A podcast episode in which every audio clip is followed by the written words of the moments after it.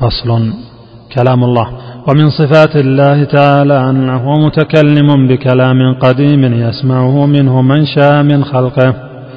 سمعه موسى عليه السلام منه من غير واسطة وسمعه جبريل عليه السلام.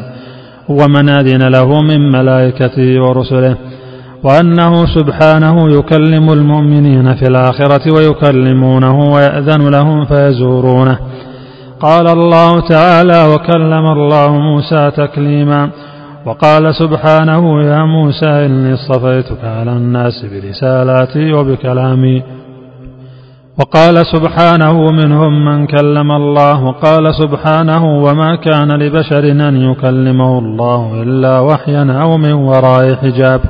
وقال سبحانه فلما أتاها نودي يا موسى إني أنا ربك. وقال سبحانه إنني أنا الله لا إله إلا أنا فاعبدني وغير جائز أن يقول هذا أحد غير الله وقال عبد الله بن مسعود رضي الله عنه إذا تكلم الله بالوحي سمع صوته أهل السماء وروي ذلك عن النبي صلى الله عليه وسلم وروى عبد الله بن أنيس عن النبي صلى الله عليه وسلم أنه قال يحشر الله الخلائق يوم القيامة عراة حفاة غرلا, غرلا بهما فيناديهم بصوت يسمعه من بعد كما يسمعه من قرب. أنا الملك أنا الديان رواه الأئمة واستشهد به البخاري.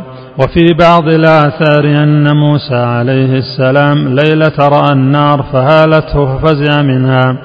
فناداه ربه يا موسى فأجاب سريعا استئناسا بالصوت فقال لبيك لبيك أسمع صوتك ولا أرى مكانك ولا أرى مكانك فأين أنت؟ فقال أنا فوقك وأمامك وعن يمينك وعن شمالك.